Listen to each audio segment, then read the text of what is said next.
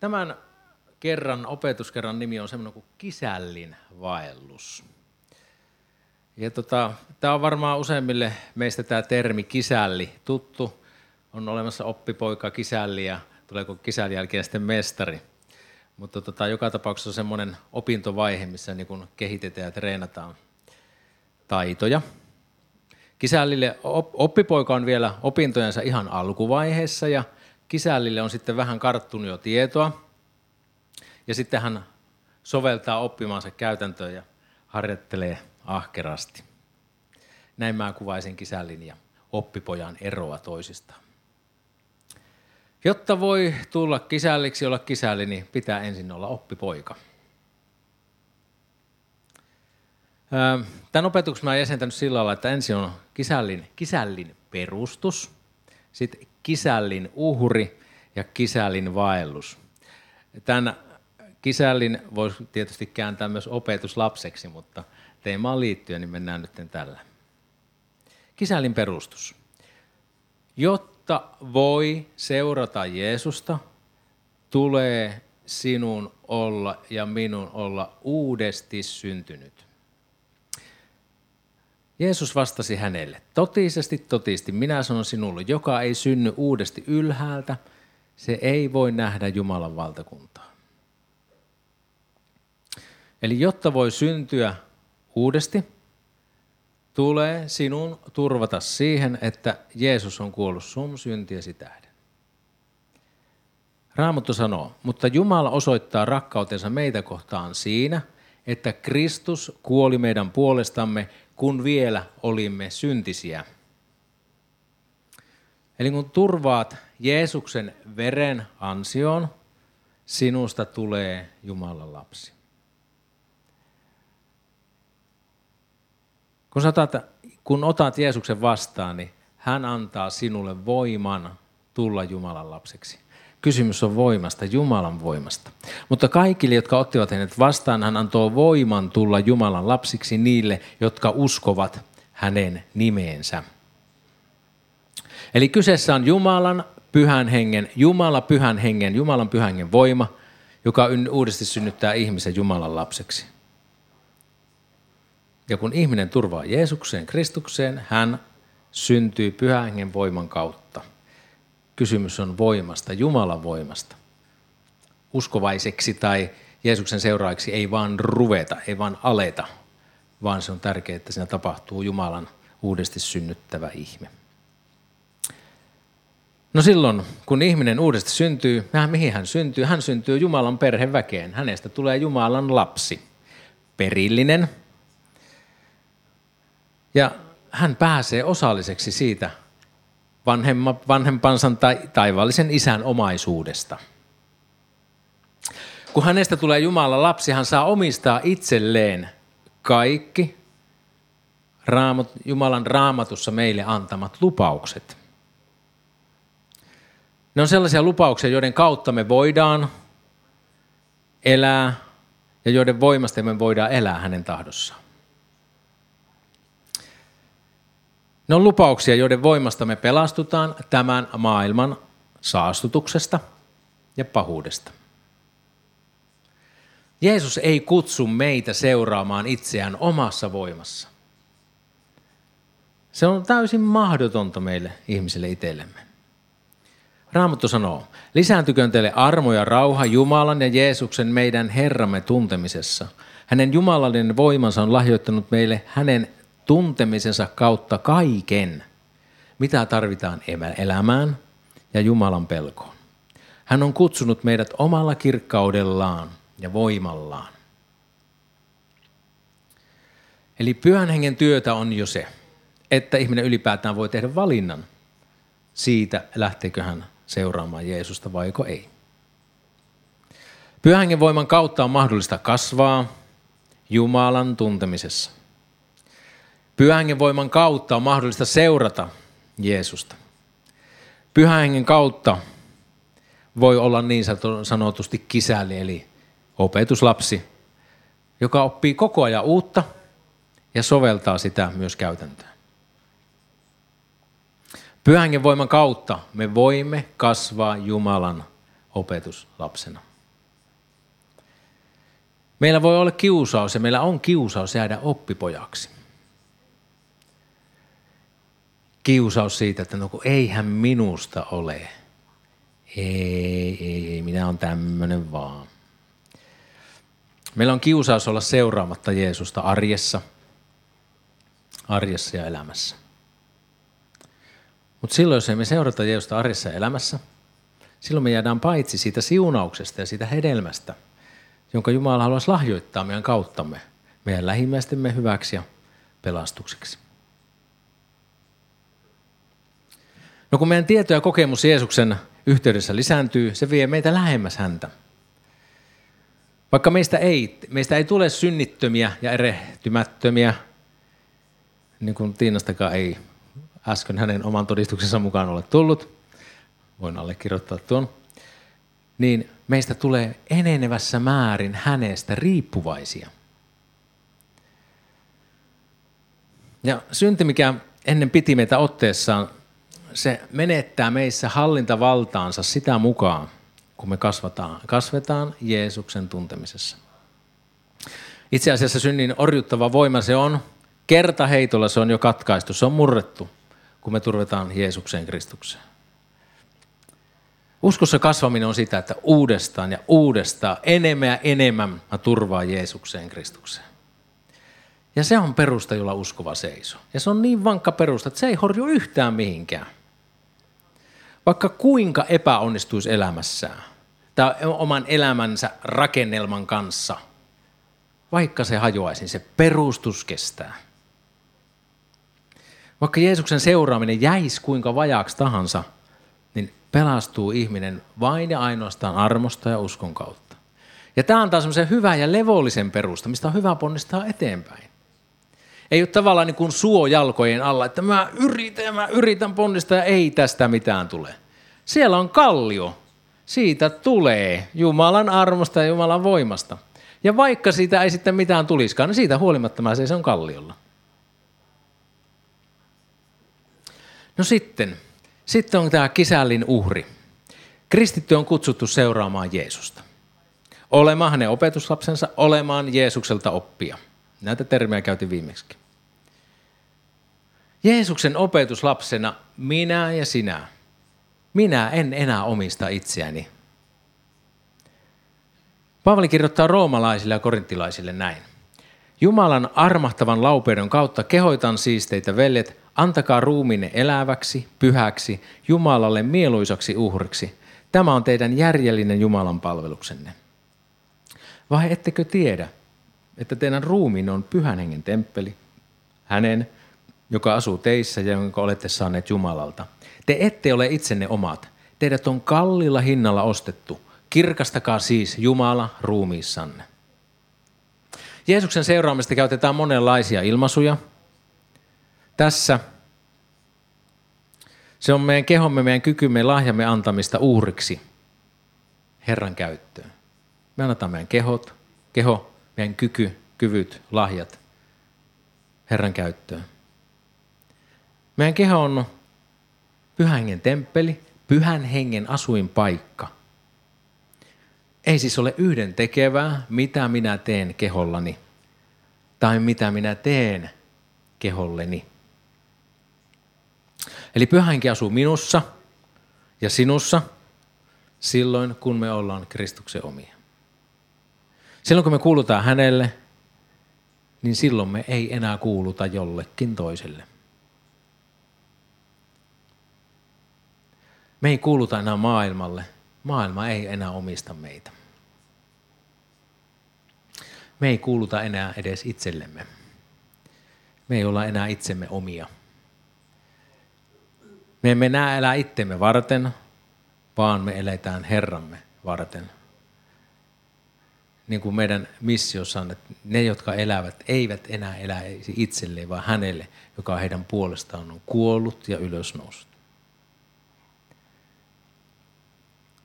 Me ei enää eletä omia himoja varten, vaan Herran tarkoitusta varten. Ja kun me näin ollaan Herran omia, niin meitä kehotetaan kirkastamaan Jumala meidän kehossamme. Tuottamaan kunniaa Jumalalle. Tuo korintilaiskirjeen kohtaessa tarkoittaa eritoten, että seksin harjoittaminen kuuluu ainoastaan miehen ja naisen väliseen avioliittoon. No nuo edellä luetut kohdat, ne konkreettisesti muistuttaa siitä, että Jeesukseen uskova kuuluu Jumalalle. Ja Jumalan tahto on, että me elämällämme kirkastetaan Jumalaa. Mä luin tänä aamulla A.A. Alenin kirjaa, sen niminen kuin Jumalan ihmeitä tekevän voiman hinta. Mä luen sitä lyhyen lainauksen. Otollinen antautuminen on niin kuin antaisimme Jumalalle tyhjän paperin. Kirjoittaisimme nimemme sen alareunan ja sanoisimme, täytä se, millä tavalla tahdot. Tämä on sopimus koko elämäni varten. Kuuntelin tässä päivänä muutamana tai muutama viikko sitten näitä Majatalon tarinoita Radio Daystä. Voi kuunnella myös sieltä vielä myöhemminkin. Ja siellä sitten Ilkka Puhakka kertoi eläkkeelle jääneestä suomalaisesta papista. Tämä pappi rukoili eläkkeelle jäätyään, oli koko pitkän uransa palvelut siis pappina seurakunnassa. Ja hän vielä oikein erityisesti rukoili, että nyt kun hän jää eläkkeelle, niin Herra mä tahdon, että sä otat mun käteeni ja jalkani sun käyttöön, niin kuin sinä tahdot. Ja tiedättekö mitä? Hänelle tuli selkäydin rappeuma ja hän saa nelinrajahalvauksen. No sitten hän niin ajatteli, että no en mä nyt kyllä ihan tätä tarkoittanut. Mutta seuraus oli siitä se, että hän joutui vammaisten palvelutaloon. Ja sitten tuolla vammaisten palvelutalossa hän alkoi johdattamaan muita vammautuneita Jeesuksen luokse. Ja Ilkka sanoi sitten sitä, että kun hän meni sinne sitten katsomaan tämä ystävänsä, hän niin kuin ihan hirveästi niin kuin valmentautui siihen, että miten hän niin kuin pystyy ylipäätään nyt menemään sinne. Mutta kun hän meni sinne, niin hän näki miehen, jolla silmät loisti. Mies, joka oli onnellinen ja iloinen siitä, että hei, nyt mä saan olla pappina näille vammautuneille täällä. No, sitä saa aikaa vain Jumala, ei se ole inhimillinen työ eikä teko. Mutta Jumala toimii mitä erikoisimmilla tavoilla. Toisaalta tämä on niin äärimmäinen eri esimerkki siitä, kuinka Jumala voi käyttää meitä tavalla jos toisellakin. Mä uskon niin, että itse ajattelen sitten, no uskallanko mä, uskaltaisinko mä rukoilla tuollaista rukousta sitten, että jos siinä näin käy.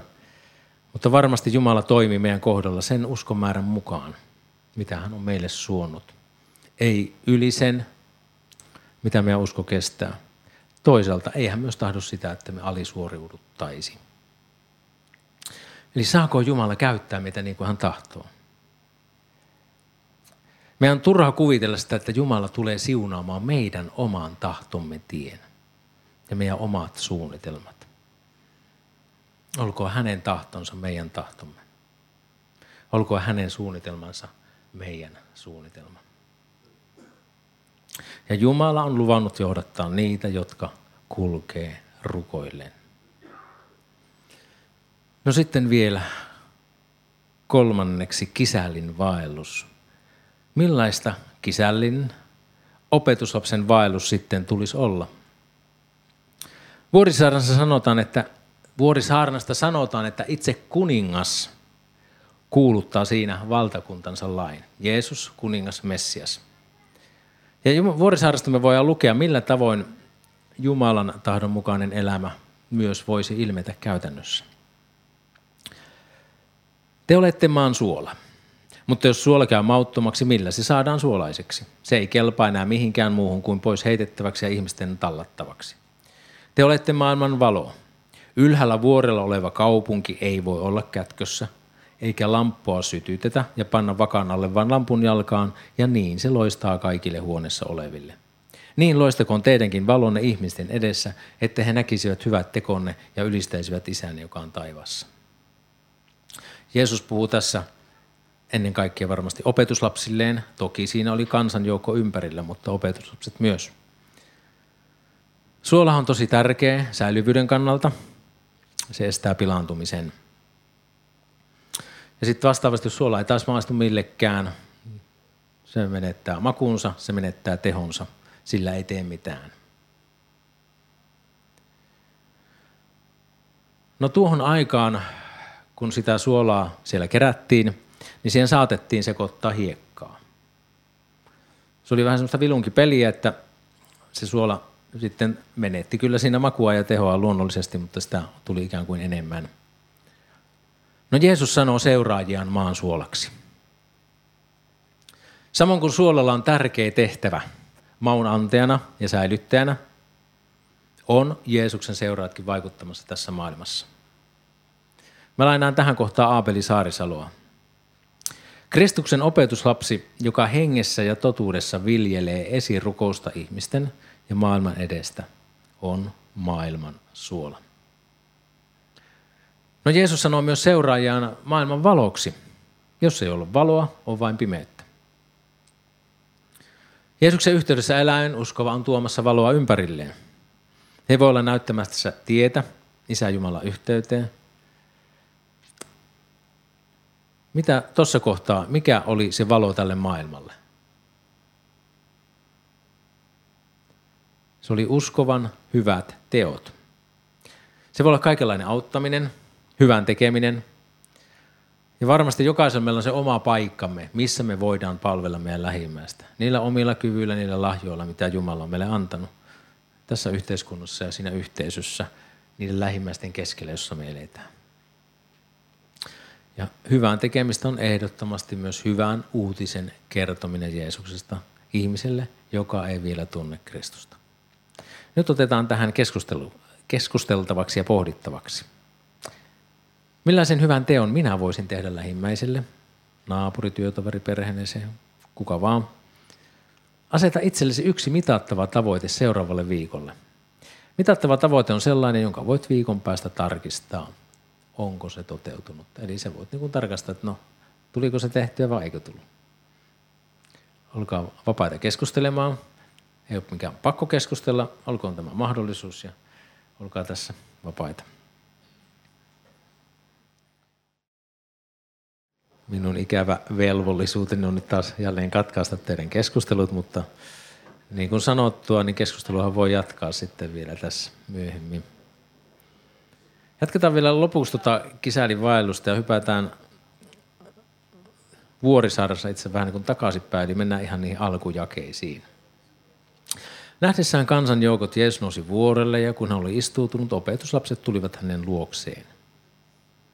Autuaita ovat hengessään köyhät, sillä heidän on taivasten valtakunta. Autuaita ovat murheelliset, sillä he saavat lohdutuksen. Autuaita ovat sävyiset, sillä he perivät maan. Autoot ovat ne, joilla on vanhurskauden nälkä ja jano, sillä heidät ravitaan. Autoit ovat laupiaat, sillä he saavat laupeuden. Autoit ovat puhdas sydämiset, sillä he saavat nähdä Jumalan. Autoit ovat rauhan tekijät, sillä heitä kutsutaan Jumalan lapsiksi. Autoit ovat ne, joita vanhuskauden tähden vainotaan, sillä heidän on taivasten valtakunta. Autoita olette te, kun ihmiset minun tähteni solvaavat ja vainoavat teitä ja valehdellen puhuvat teistä kaikkia pahaa. Iloitkaa ja riemuitkaa, sillä teidän palkkanne on suuri taivaissa. Samoinhan vainottiin profeettoja, jotka olivat ennen teitä. Eli mennään noita vähän jae ja jakelta. Jeesus puhui siis tässä opetuslapsilleen. Kansan joukko oli myös siinä ympärillä – ja hän sanoi, että autoit ovat hengessään köyhät, sillä heidän on taivasten valtakunta. Avataan vähän vielä tuota autua sanaa.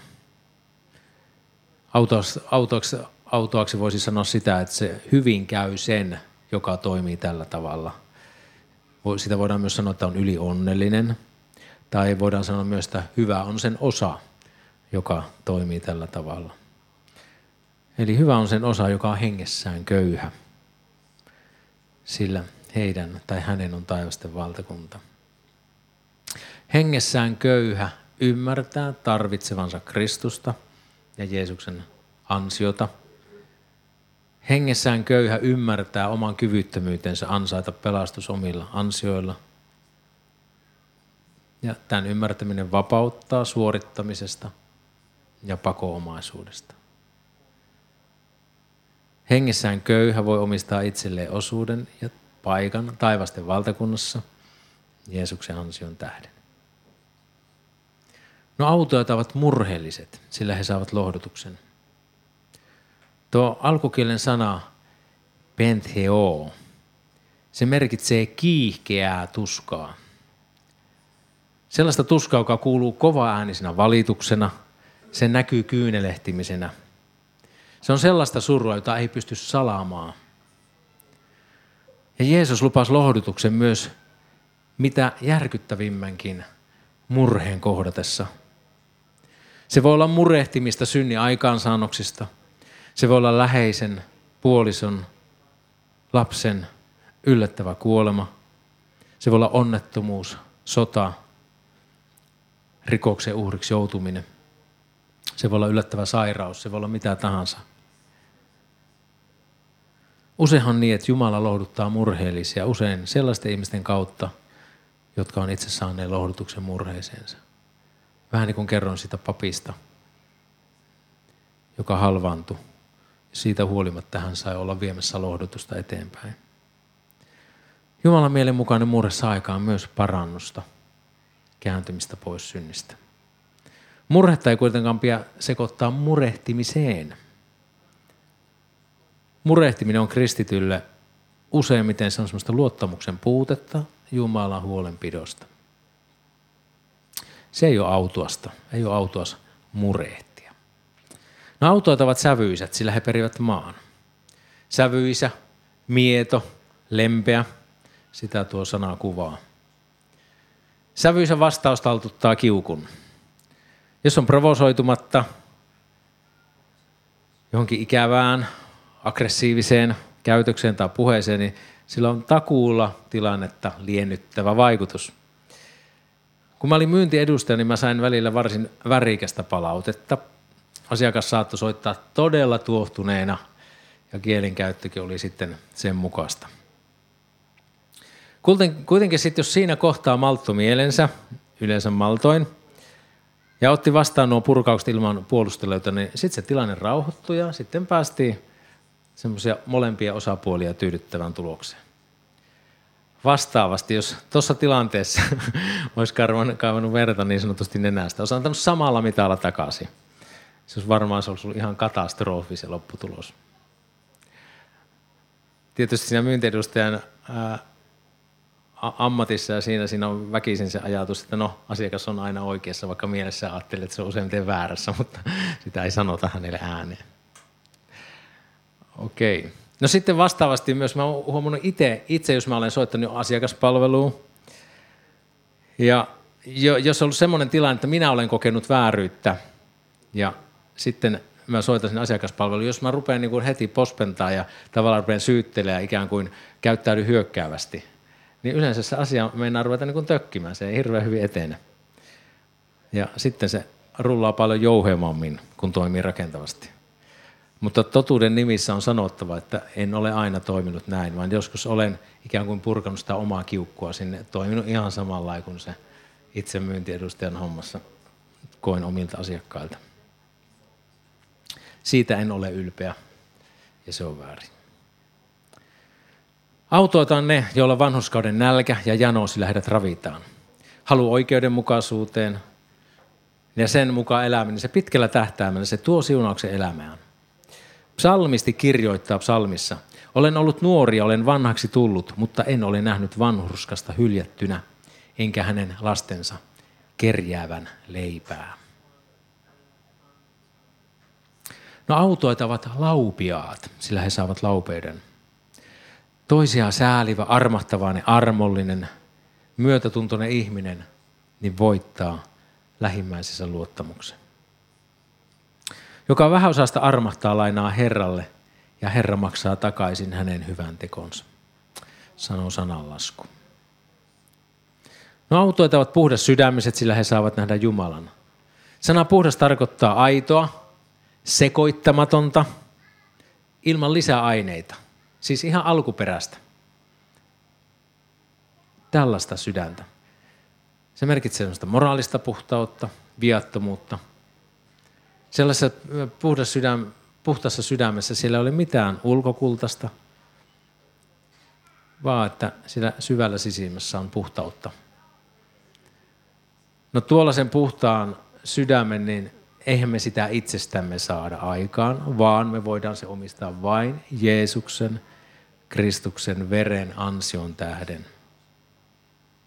Me voidaan päästä isäyhteyteen, tähän puhdas sydämysyyteen vain Kristuksen veren kautta. Ja me voidaan säilyttää se sydämen puhtaus vain aktiivisesti, uudestaan uudestaan kääntymällä Jeesuksen puoleen.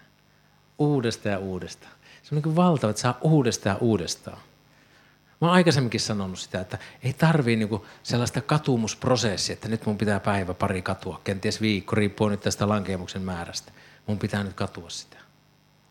Tietty aika, että mä voin uskoa syntini anteeksi. Ei niin, vaan mä heti saan kääntyä Kristuksen puoleen. Heti. Ei me aikaa hukkaan.